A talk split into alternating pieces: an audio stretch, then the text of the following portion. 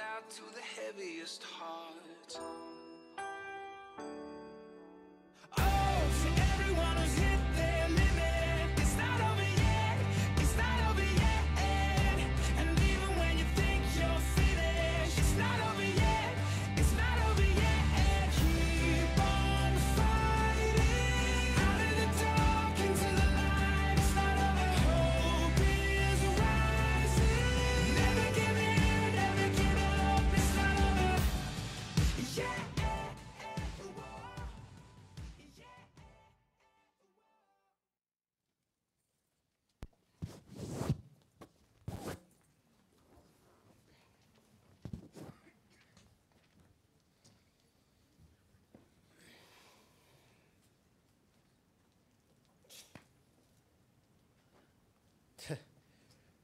Mr. Stevens forgot his Bible.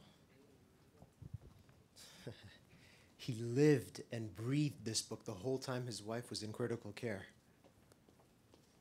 And he forgot his Bible.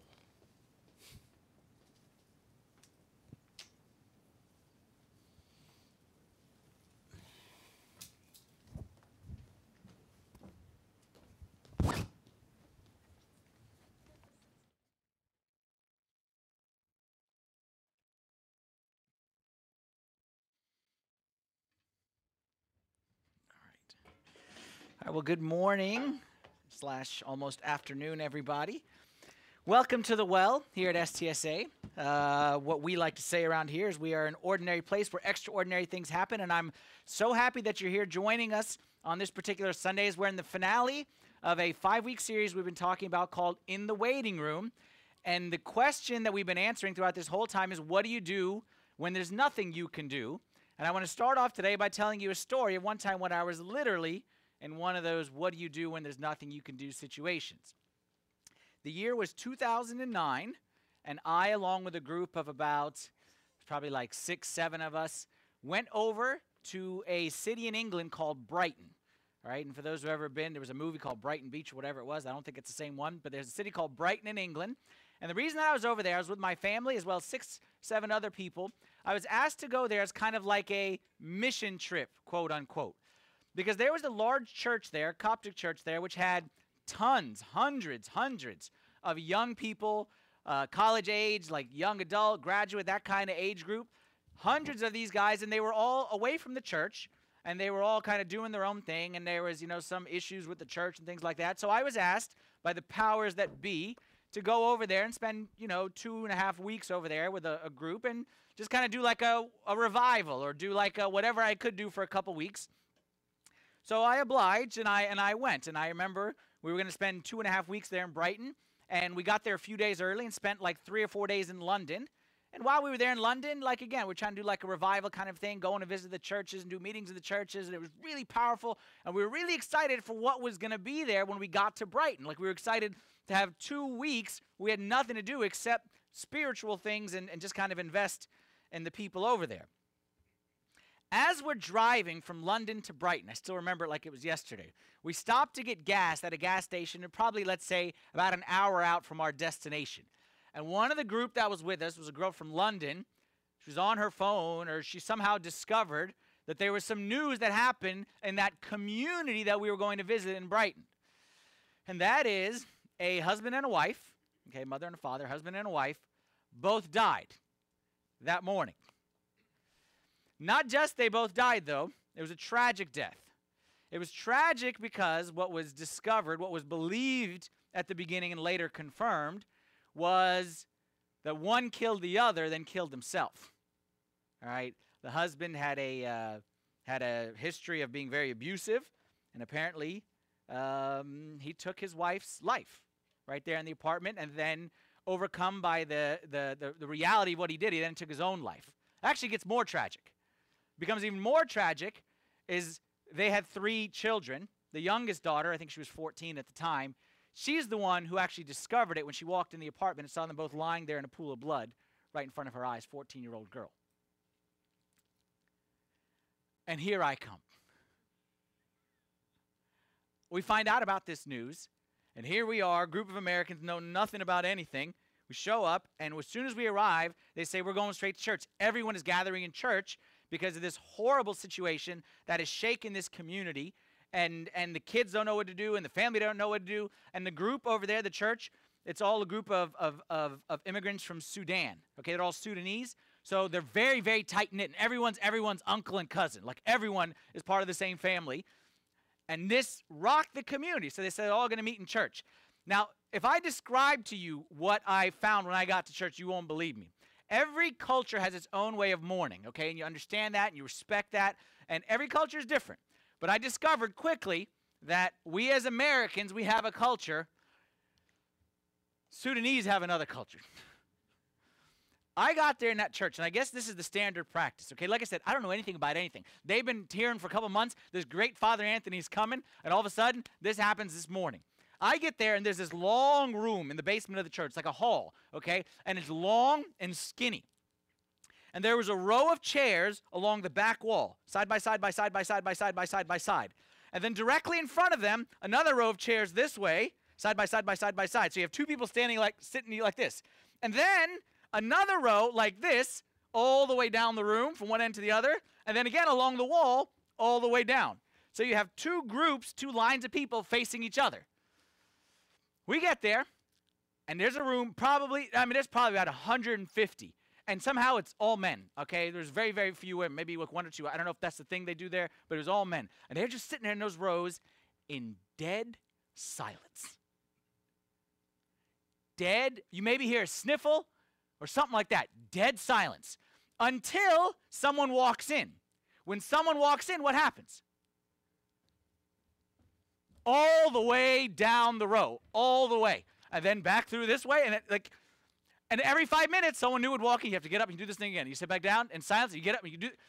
Every five minutes that happens. Now, when I walked in, I did the thing, okay, and I just kind of grabbed a seat over there. But because I'm the priest, where they want me to sit? They said sit next to the children, the three children. So I'm like, how's it? like introduce myself, okay, and then they're like, say a prayer, and I'm like, uh, uh, uh I don't know anyone, I don't know anything about anything and they wanted me to like kind of lead this event because the other priest hadn't shown up there, but here I am.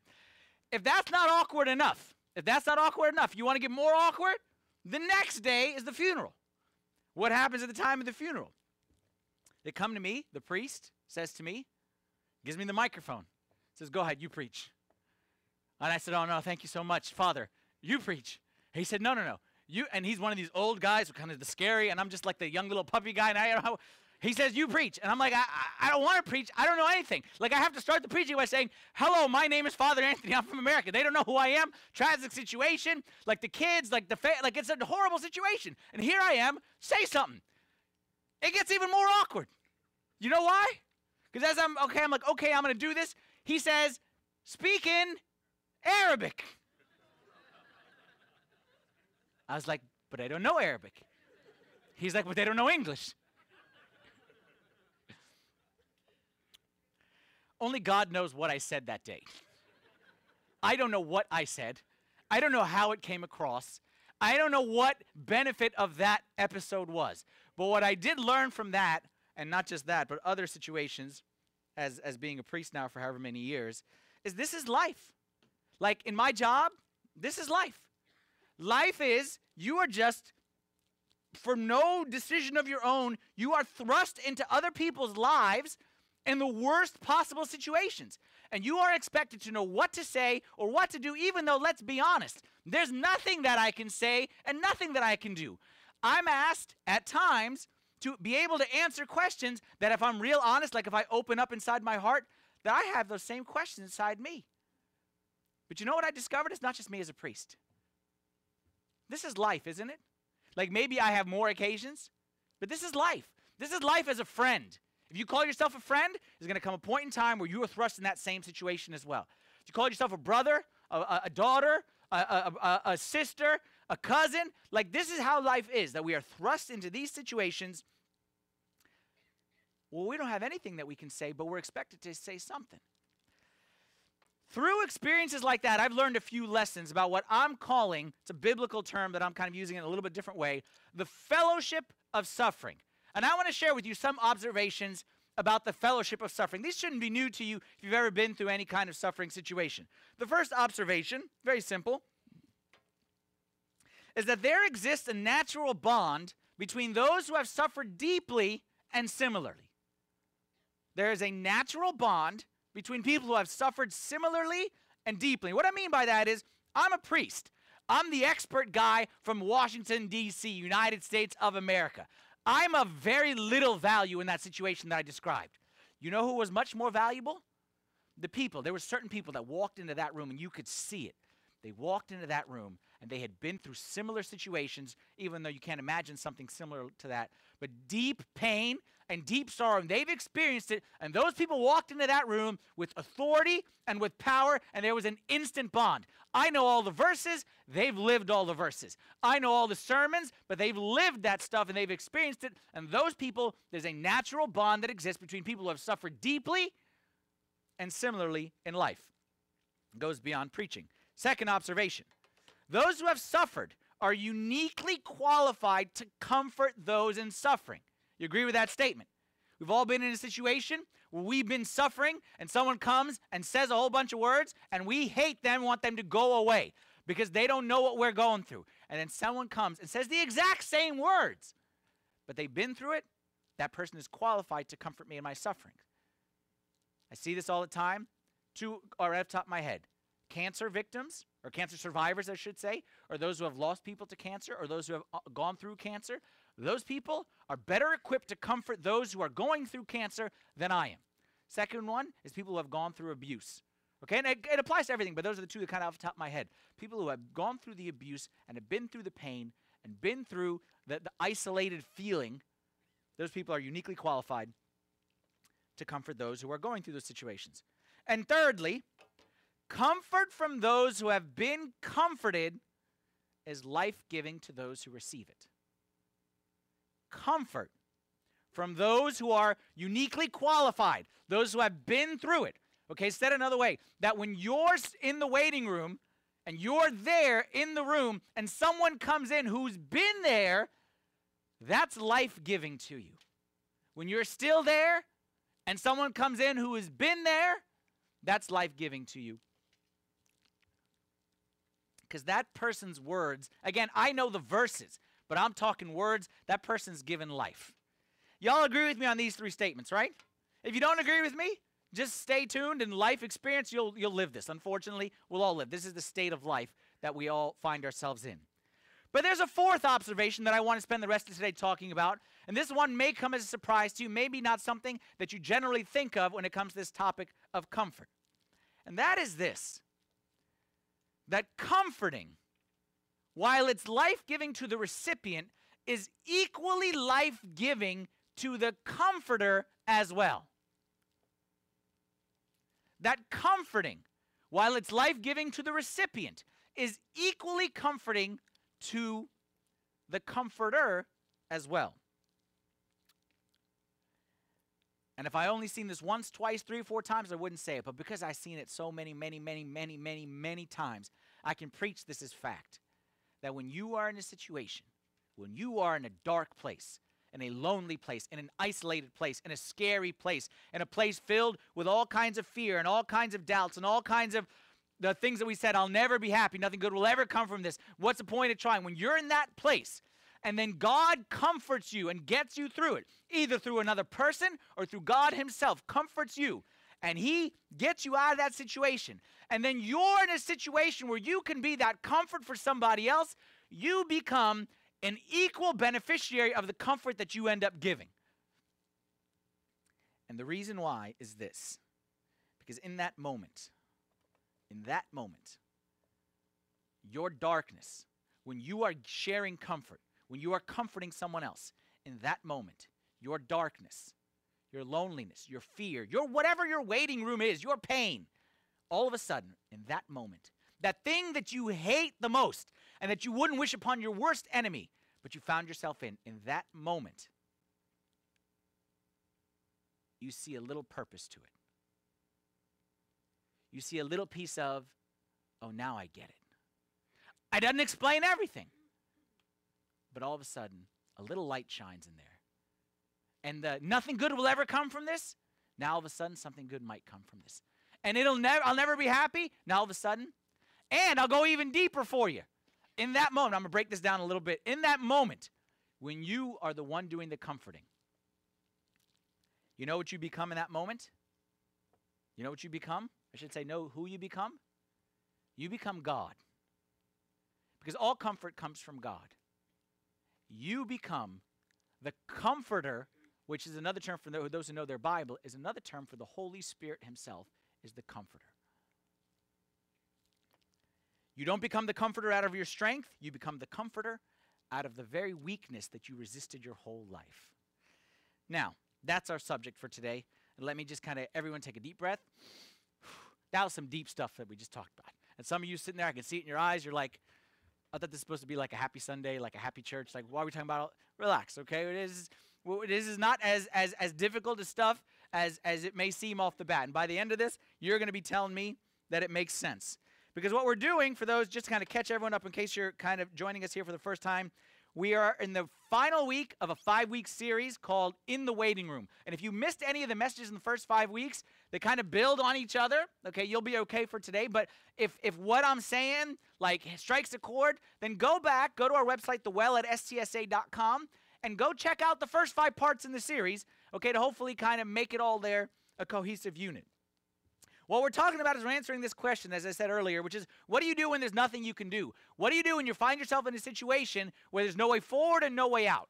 Where the thing that you resisted for your so long has now become your reality, your new reality in life. And whether it's uh, a marriage that it just in going to get fixed, whether it's uh, a health issue or my job stinks or whatever it may be, you find yourself in a situation that your whole life you said, My life is going to go this way. And you found yourself not only here now, but here, and you've camped out right here. And it doesn't look like you're moving anytime soon.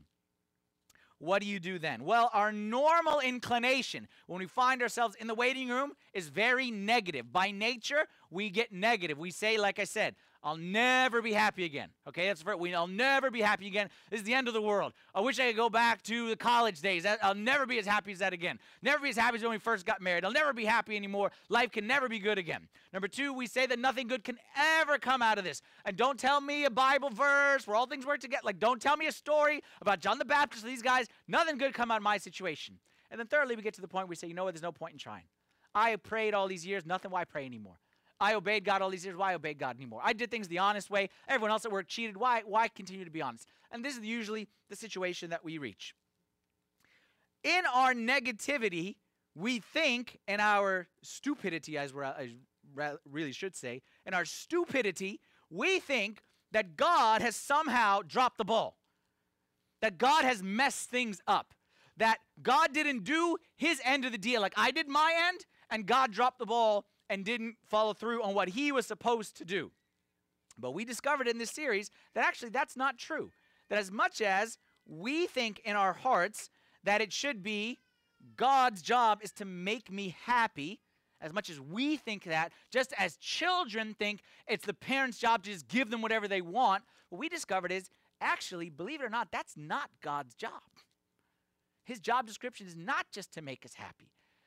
He can be doing his job, and I can find myself in trials and tribulation, and the two are not a conflict with one another. Again, that's not natural to us. What's natural to us is if I'm not happy, God's not doing a good job. If God's not cooperating with me, then he's not a good God. Or maybe he doesn't even exist. How do I know there even is a God?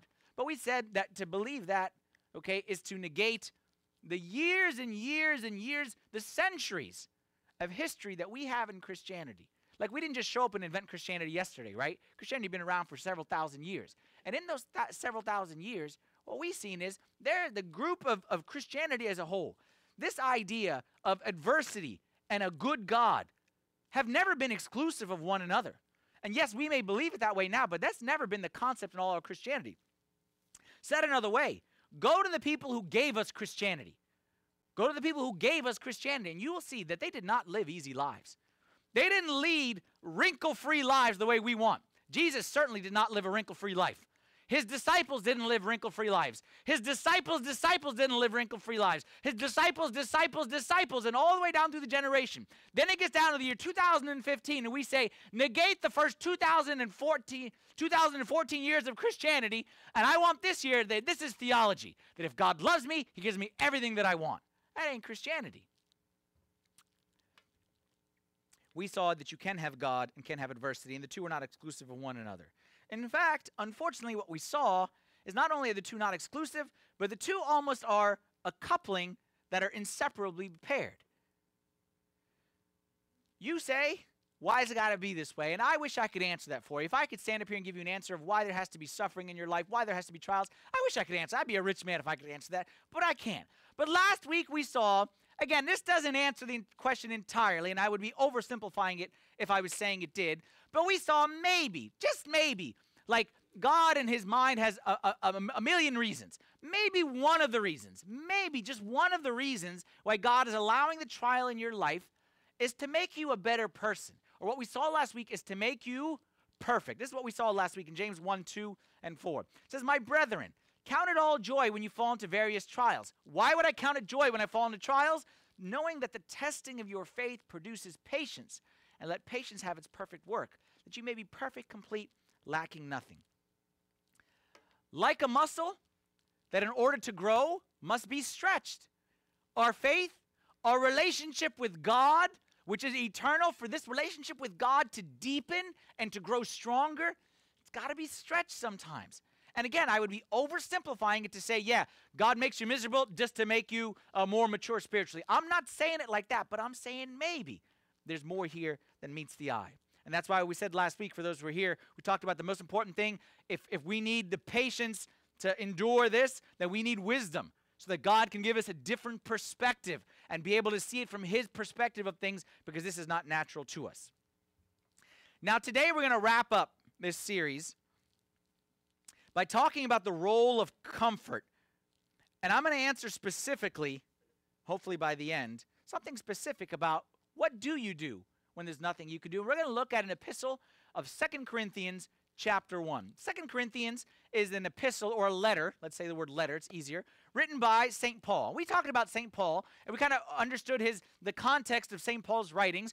Not a guy sitting on a beach sipping on champagne, okay, with someone feeding the grapes in his mouth. That St. Paul lived a tough life by every stretch imaginable. Like no one lived a tougher life than St. Paul. What he endured for the sake of spreading the gospel. Like he put in his mind, I want to take this message of Christianity beyond the boundaries of Judaism. Before this, like Jesus was Jewish and, and the Christians were just Jewish, I want to take it to the ends of the earth. And he suffered significantly for it, whether he was imprisoned, whether he was beaten, whether he was shipwrecked, whether he all his friends left him, they betrayed him, like miserable, miserable kind of sufferings in life. And he speaks about some of those sufferings in Second Corinthians. If you read that entire letter, no letter talks about how much he suffered more than that letter. Like he wrote many letters. That one in particular, he talks about the marks of his apostleship, so to speak. All the stuff he went through. And I'll give you just one verse right here from Second Corinthians chapter 1 verse 8. All right, so this is the beginning of the letter, verse 8. It says, "We do not want you to be ignorant, brethren, of our trouble which came to us in Asia, that we were burdened beyond measure, above strength, so that we despaired even of life." Y'all get what he's saying right here? This is St. Paul. Th- again, th- this isn't a baby. Okay, this isn't some some little weak person. Okay, I was gonna say something else. Okay, this isn't some weak little person. This is the toughest guy to walk. This is a man who exuded toughness. Like I said, they beat him one time. One time they took St. Paul outside the city. They said, "Get out of here," and he wouldn't get out. So they stoned him, and they thrown rocks at him to stone him. And they stopped stoning him. You know why? Because they thought he was dead. So they said, "Okay, no, don't waste any more rocks on the guy." A few hours later, St. Paul shook it off, and what did he do? He went back into the city and kept on preaching. Like it doesn't become a tougher person than St. Paul. But what he's saying here, saying there was a time where we were burdened beyond measure, above strength. And he said that he did what? What does St. Paul feel? He despaired of life. Y'all know what that means?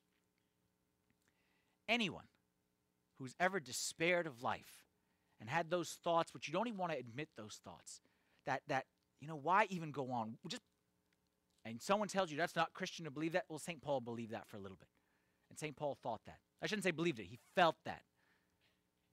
And St. Paul, the toughest guy ever, got to the point where he said, "You know what, man? I was even thinking about pulling the plug on this thing. Like I can't take it anymore." That's our backdrop for what we're about to read. You got the backdrop? Is that this suffering, and like I said, if you don't understand, go read Second Corinthians when you get home. There's 13 chapters, not to take that long, and you will see he talks about his suffering more than anyone else. That's the backdrop. And now we're going to go back to the beginning of the verse, or beginning of the chapter, beginning of the letter. And we're going to see how he starts it. We see here that starting in verse 8 and through the rest of it, he's going to talk about all kinds of suffering. Let's see how he starts it right here. He says, Blessed be, this is verse 3 Blessed be the God and Father of our Lord Jesus Christ, the Father of mercies and the God of all comfort. I beg your pardon? He's talking about God who is God of mercy and God of comfort, meaning He's the source of comfort, of all comfort. But in two minutes, you're about to say how you wanted to kill yourself and how you had so much problems that you couldn't take life anymore. And just if remember when we talked about the thorn in the flesh several weeks ago? Remember when St. Paul talked about the thorn in the flesh? That's this same letter.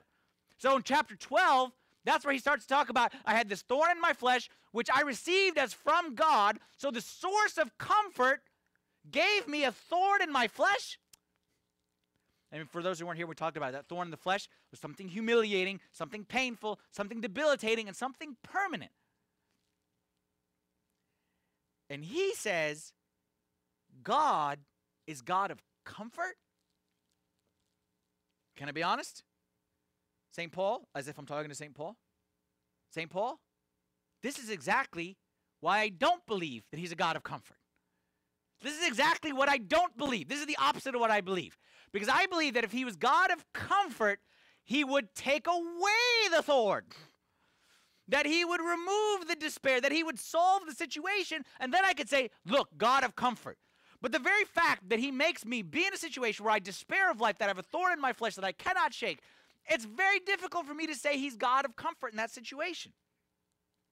How, if he was really all about comfort and mercy, does he leave me in this situation?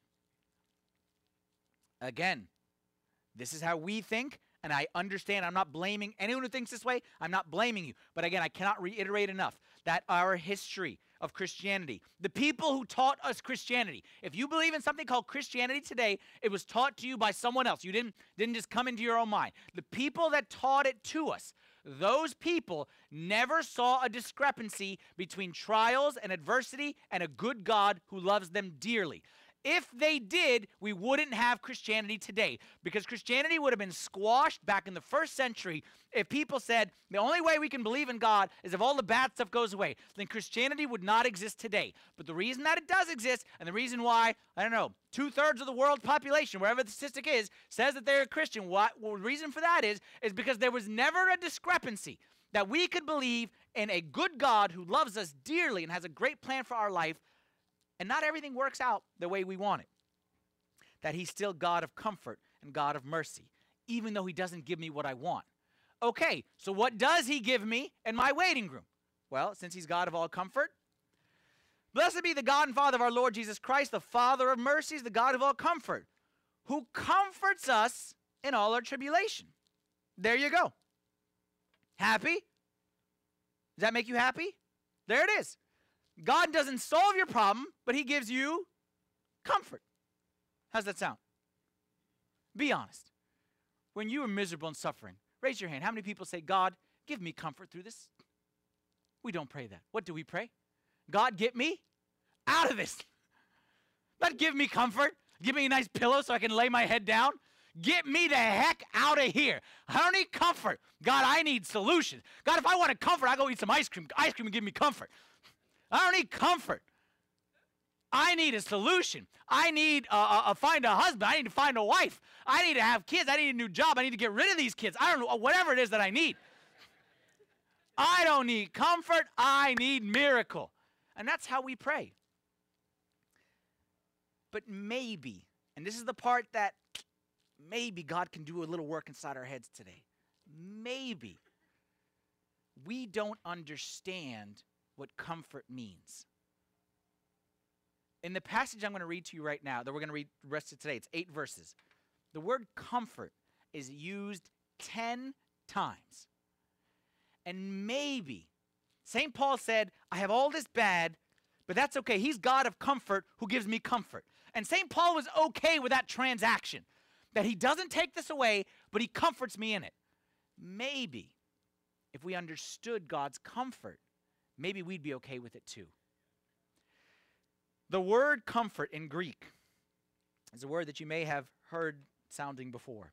It's the word paraklesis. Paraklesis, which sounds a lot like paraclete, okay? And the word paraclete is used to refer to the Holy Spirit. That's his name. He's called the paraclete, which literally means the comforter. Okay, we say the Holy Spirit in several of the church prayers. We talk about the comforter, all right, the Holy Spirit, the paraclete. And St. Paul says that I don't have solutions, but I do get paraclesis from God, and that does it for me. What does comfort mean? You know who else believed in the power of comfort or paraclesis is Jesus.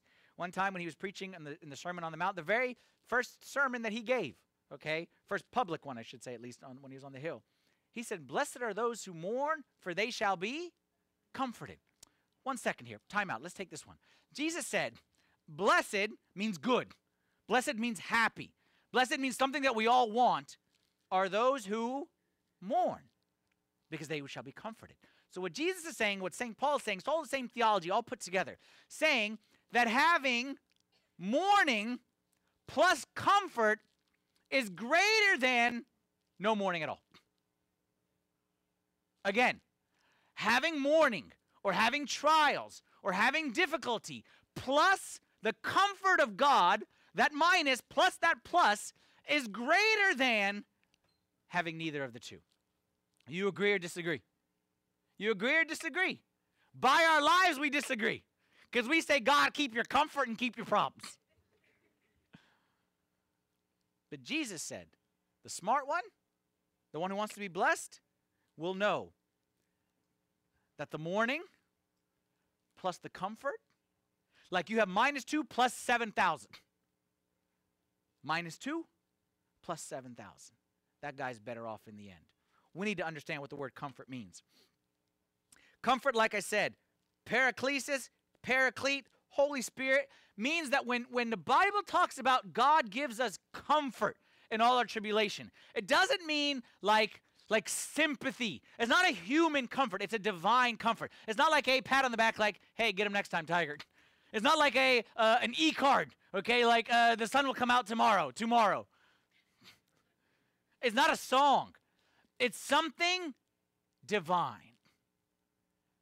It's something life giving. Remember, I said how comfort is life giving? Well, life giver is another word used to, another title, I should say, for the Holy Spirit. He's the life giver, He's also the comforter. So we can say that His comforting is life giving.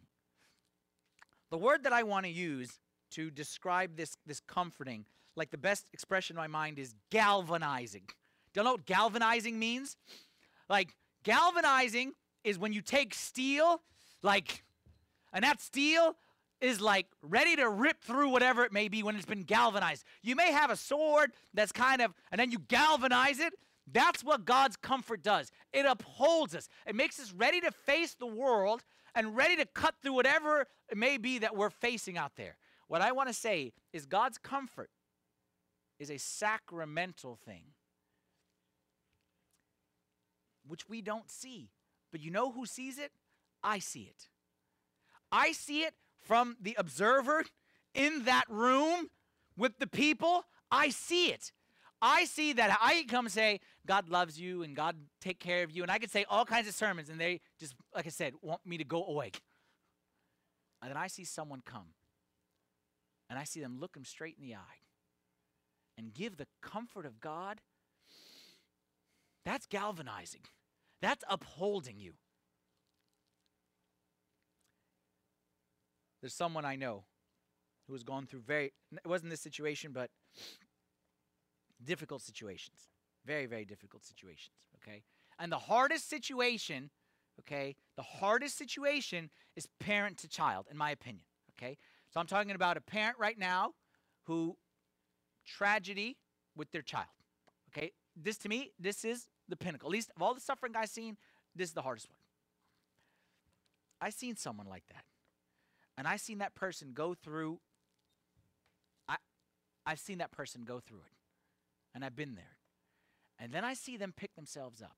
Now I shouldn't say pick themselves up. I seen God pick them up. And I seen the way that God picked them up. And those that lady can say stuff which I cannot say. That lady can say stuff which I cannot say. That lady can say in the midst of the most miserable, like the most painful thing that you can possibly imagine. That lady can say, God will get you through. She can say that because she's experienced it. And that comfort which she gives to someone else, that is not a that, that's not a human thing. That's not a human thing. That's a divine thing. That's a paraclesis kind of a thing. That's why this is a big deal. Back to our verse. Blessed be the God and Father of our Lord Jesus Christ, who comforts us. I'm sorry, the Father of all mercies, God of all comforts, who comforts us in all our tribulation, that we may be able to, and I'm going dot, dot, dot right here because there's a little bit of a cliffhanger. So now we saw that we're miserable, but God gives us comfort that we may be able to. Now, what's going to come next? What's going to come next? God gives me his comfort that I may be able to live another day. Smile in the rain. That I may be able to go to sleep happy tonight. That's what it's going to be, right? God comforts me so that now I have the ability that I didn't have five minutes ago to comfort those who are in any trouble. Excuse me? God comforts me so that I'm able to comfort those who are in any trouble with the comfort with which we ourselves are comforted by God.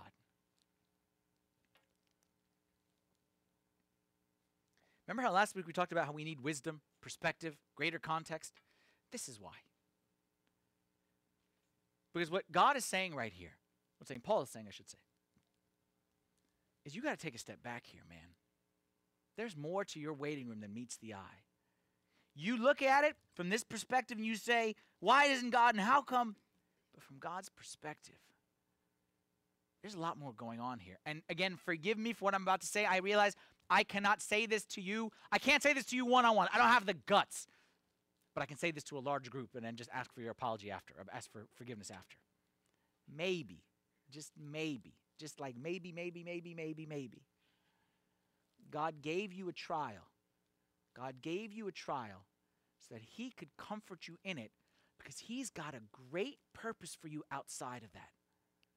And that is to be a comforter for others. You don't want to hear that when you're suffering. I get it. I totally get it. That's why I said I can get away with this now on stage because I ain't talking to anyone in particular. But maybe if you would just open your heart and see that maybe God gave it to me. Remember, we said this is a gift. Okay, we're taking our waiting room as a gift from God. Maybe God gave it to me as a gift because God sees things in a bigger perspective. And maybe God is looking for more comforters on this earth. And maybe that's why. Again, maybe I'm starting to see a little bit of the purpose. Paul, he got that. We don't get that. We struggle with that because we focus, tend to focus on ourselves. We want it just to be fixed for me. St. Paul, he got it. And he saw a bigger perspective. And St. Paul said, you know what? This adversity, which, like I said, if you don't believe me, go read the rest of the letter. When you go home, you will read about the worst, most miserable life, which, if any one of the things that he talks about, he talks about probably 20 things. If any one of them happened to us, we'd have quit on life many, many, many times. He went through all this stuff. And he said, you know what? I'm not bitter towards God. I, I'm not angry at God. I don't hold anything against God. Yeah, I, I at a time I was I was praying that it would go away, but you know what? God said it's not going to go away, and you know what? I, I don't hold that against God. You know why? Because God gave me something through that. He gave me the ability to be able to comfort others. And you say, what's the big deal about that? I don't want that. And he says that's because you don't understand that. Because if you did,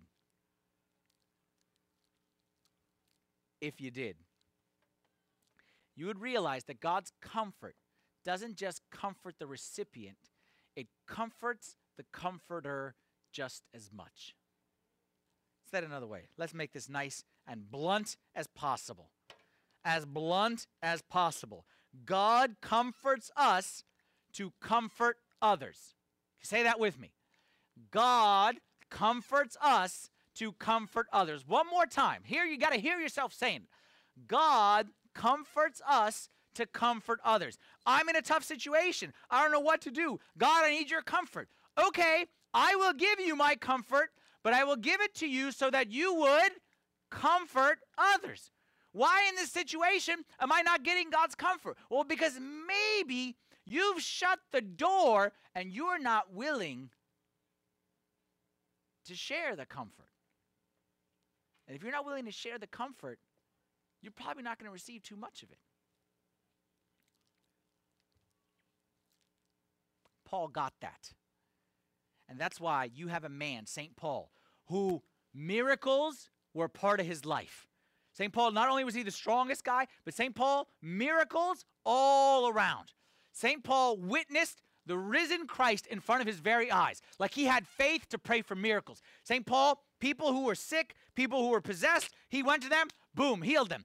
They say that St. Paul, if you read in the book of Acts, it says that when he had, remember how I told you he had like some eye thing and he had like like bandages all around and like the, the the pus from his eye would leak out on these bandages and they would need to like clean his bandages. The bandages with the nasty yeah from St. Paul's nasty eye thing. Those bandages says that those did miracles. That they would have a demon possessed person, they would take the bandage and they would touch him with the bandages of the nasty junk from his eye, and that stuff did miracles. So if anyone who believed that God can do mighty works and can remove the adversity and move the pain out of his life, it was St. Paul. And St. Paul said, I ain't praying for that. Because I discovered I discovered something better than God removing the adversity, giving me his comfort so that I can comfort others. He goes on. Verse 5 For as the sufferings of Christ abound in us, so also, I'm sorry, so our comfort also abounds through Christ. All right, this verse right here, what he does, think of it like an equation. I'm like a analytical person, so I like equations. There's two sides of this equation. And he says this side equals this side, A equals B. On one side, we have the sufferings of Christ. On this side, on this side, we have the comfort of Christ. And what he's saying right here is very, very, very simple. As we share in the sufferings of Christ, we share in the comfort of Christ. What does that mean? It means that Christ suffered in the same way that we do, correct? Yes, correct. Two verses from Scripture. Hebrews 4 and Hebrews 2. We do not have a high priest who cannot sympathize with our weaknesses, but was in all points tempted as we are, yet without sin. Secondly, for in that he himself has suffered, being tempted, he is able to aid those who are tempted. Christ suffered everything we suffered. Anything that you suffered, Christ suffered. You've been lonely, Christ was lonely. You've been scared, Christ has been a point. We don't say scared the way we scared, but we say that anxious and the way he looked at that cross. You've been in a situation, you've been betrayed, stabbed in the back. Christ betrayed and stabbed in the back. Anything you went through, he's been through. You've been in a dark, dark, dark, lonely night. Man, he went through the darkest, darkest, darkest, loneliest night. Sufferings of Christ, we share. And that's why, just so you know, that's why he, because he suffered this, he can comfort this. He suffered like us, went through everything that we went through, all for the purpose that when his children walk through it, he can comfort us. Me with those children in Brighton, I couldn't comfort because I hadn't walked that road. Anything that you're walking right now, he's walked that road. And if you believe that he's walked it and he's made it through, then St. Paul is saying the same way he walked it and made it through, he is able to aid those who are walking on that same path. Correlate that back to us, our principle from that. Our capacity to comfort is determined by the degree to which we've suffered. Our capacity. This is why Christ's capacity is infinite. Okay, that's why it's the biggest. Our capacity to comfort is determined by the degree to which we've suffered.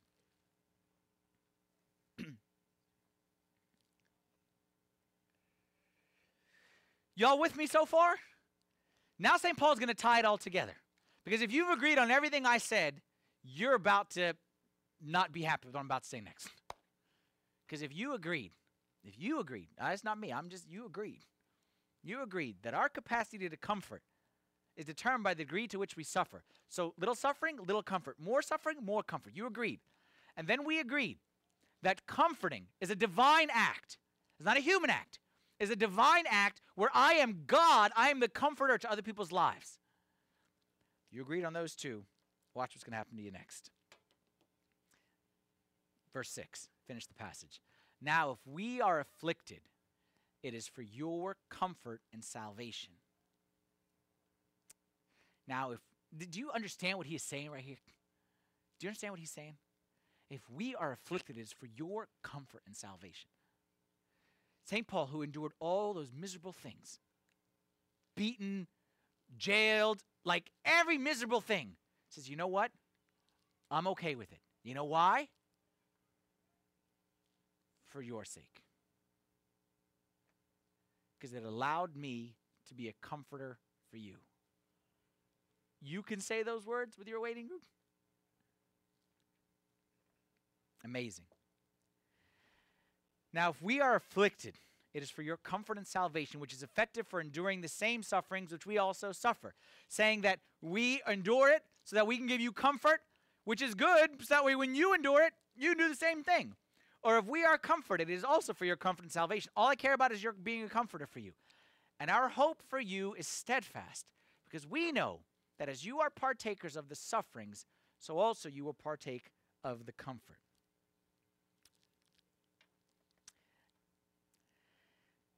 Some of us need to go home and recite, read this passage and recite it. Some of us need to recite it on a daily basis. Because what St. Paul is saying is very, very simple right here. What he's saying is, when you're in that waiting room period of life and you don't know what to do, and what do you do when there's nothing you can do, and what do you do when there's nothing you can do? What do you do? What you do, very practical. And again, this does not explain everything because there may be other things that you need to be doing. But one of the things that you do is you seek to comfort others. And you know what's going to happen when you seek to comfort others? You will be the one who receives more than you give. Because what you will do is you will become a channel.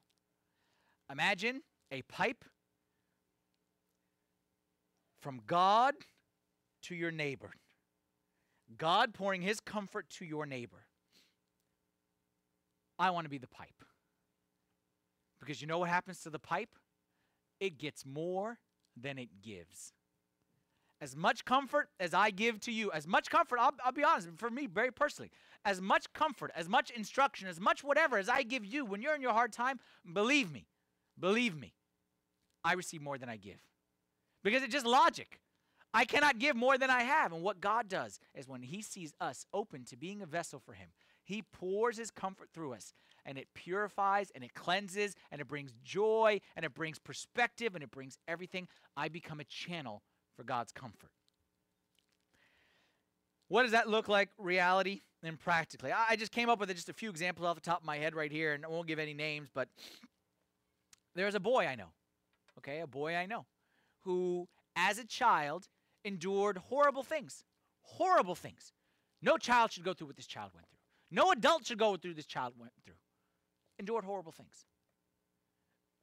Those horrible things brought this person to a place of a lot of shame, a lot of guilt, a lot of a lot of stuff. There's a lot of baggage that comes with that stuff that you don't realize. And this person sought help, and I give this person all the credit in the world for seeking help. But you know what I give more credit for? And this person then, someone else came to me and told me about this same struggle. And I reached I don't know what possessed me, but I reached out to this person. And I said, "Hey, there's someone else who reached out to me who going through the same thing that you went through. And you don't want to talk about it. Like it took you 10 years to even tell me. And we're close as, as anything. It took you 10 years to tell me. Would you be willing to share with this person and help them? And that person struggled, but that person said yes. And I promise you, I saw that person, their healing process was going like this. After that moment, it was going like this.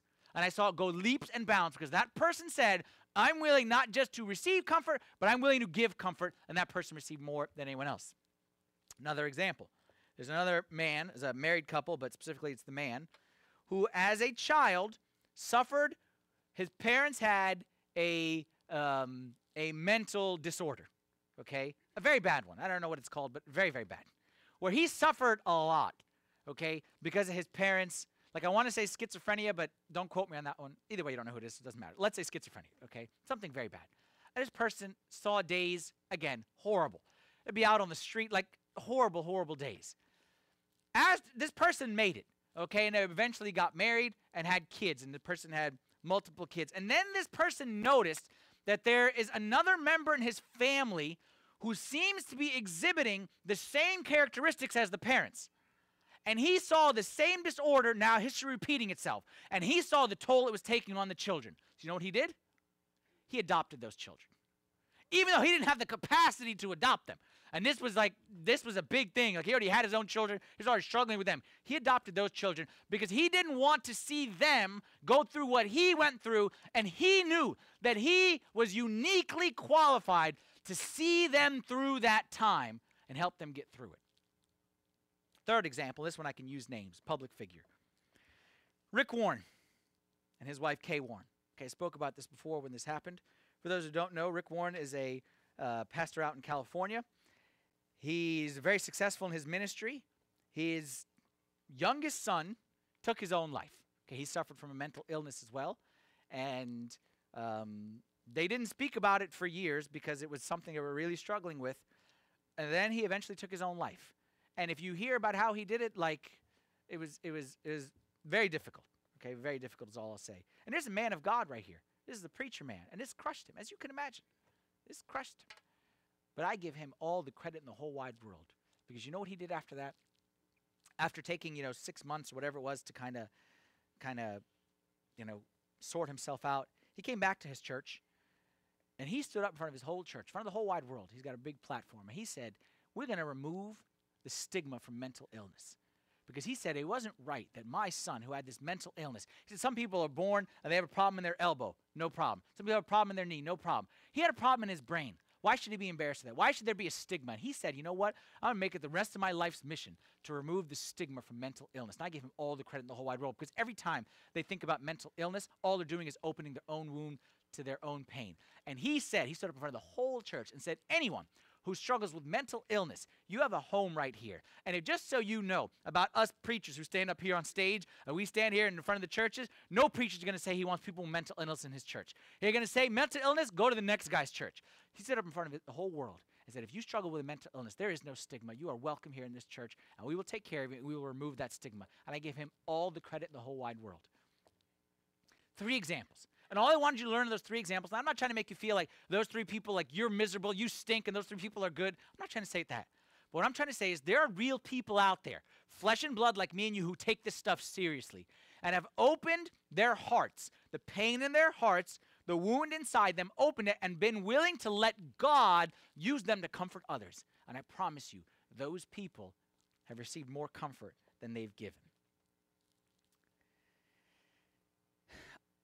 Started this series by asking this question What do you do when there's nothing you can do?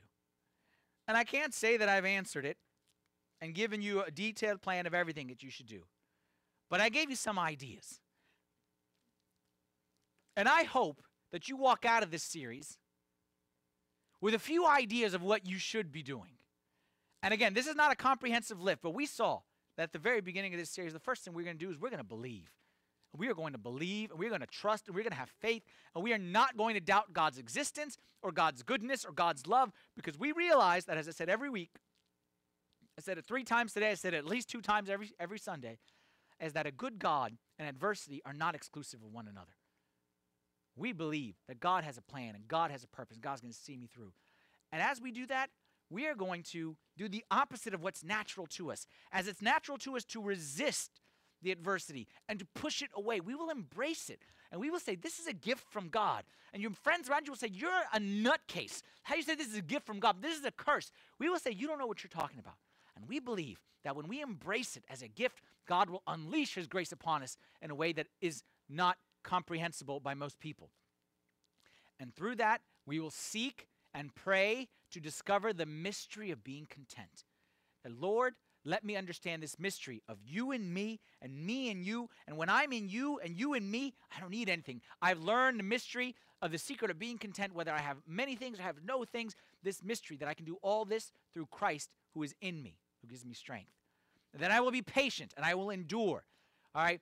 I've, I've kind of confirmed myself, but I need to be patient because, like we said, that faith plus patience is unstoppable.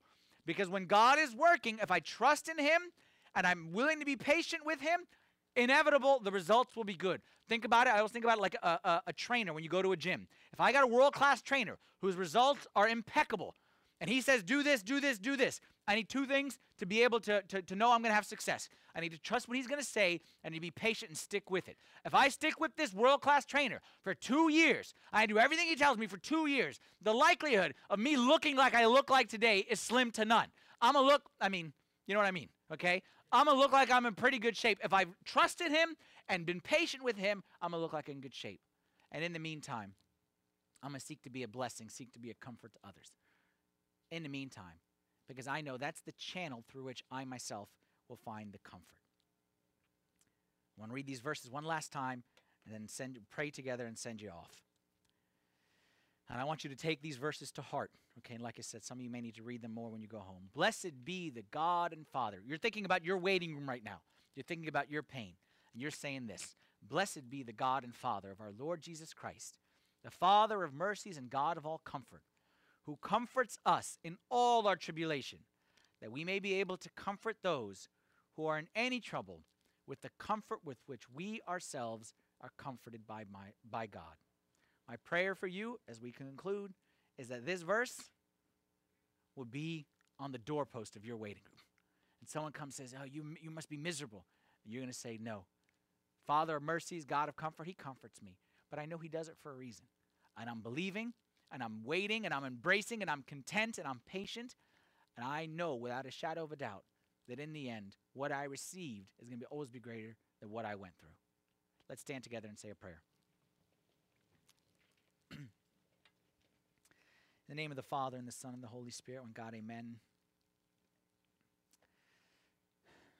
Lord, we thank you. Thank you, Lord, that, that you suffered on this earth. From the day you were born, Lord, your life on this earth, all kinds of trials and sufferings. And, and we thank you for that because we know that you understand what we're going through. And we know that you can relate to us. And we know that you can aid us and comfort us in our sufferings. So we pray, Lord, that you'd give us wisdom to like see things from your perspective, to have a greater perspective on things, to hold on to you and embrace you no matter what it is that we go through, and to always seek to comfort others, knowing that we ourselves will always receive more than we give. We thank you, Lord, for, for always being there for us in no matter what situation. And we pray, Lord, that you would see us through it and that we'd end up this waiting room period. And when we look back, we wouldn't trade, we, we wouldn't ask for it again, Lord, but we wouldn't trade it for anything in the world. We ask these things in the name of your Son, Jesus Christ with the prayers of all your saints. Hear us as we pray thankfully. Our Father, who art in heaven, hallowed be thy name. Thy kingdom come, thy will be done, on earth as it is in heaven. Give us this day our daily bread, and forgive us our trespasses, as we forgive those who trespass against us. And lead us not into temptation, but deliver us from the evil one. In Christ Jesus our Lord, for thine is the kingdom, the power, and the glory forever. Amen. Thank you all very much. Remember, next week we will not be having the well because we'll celebrate Epiphany, but I'll see you in two weeks for Friends and Family Day.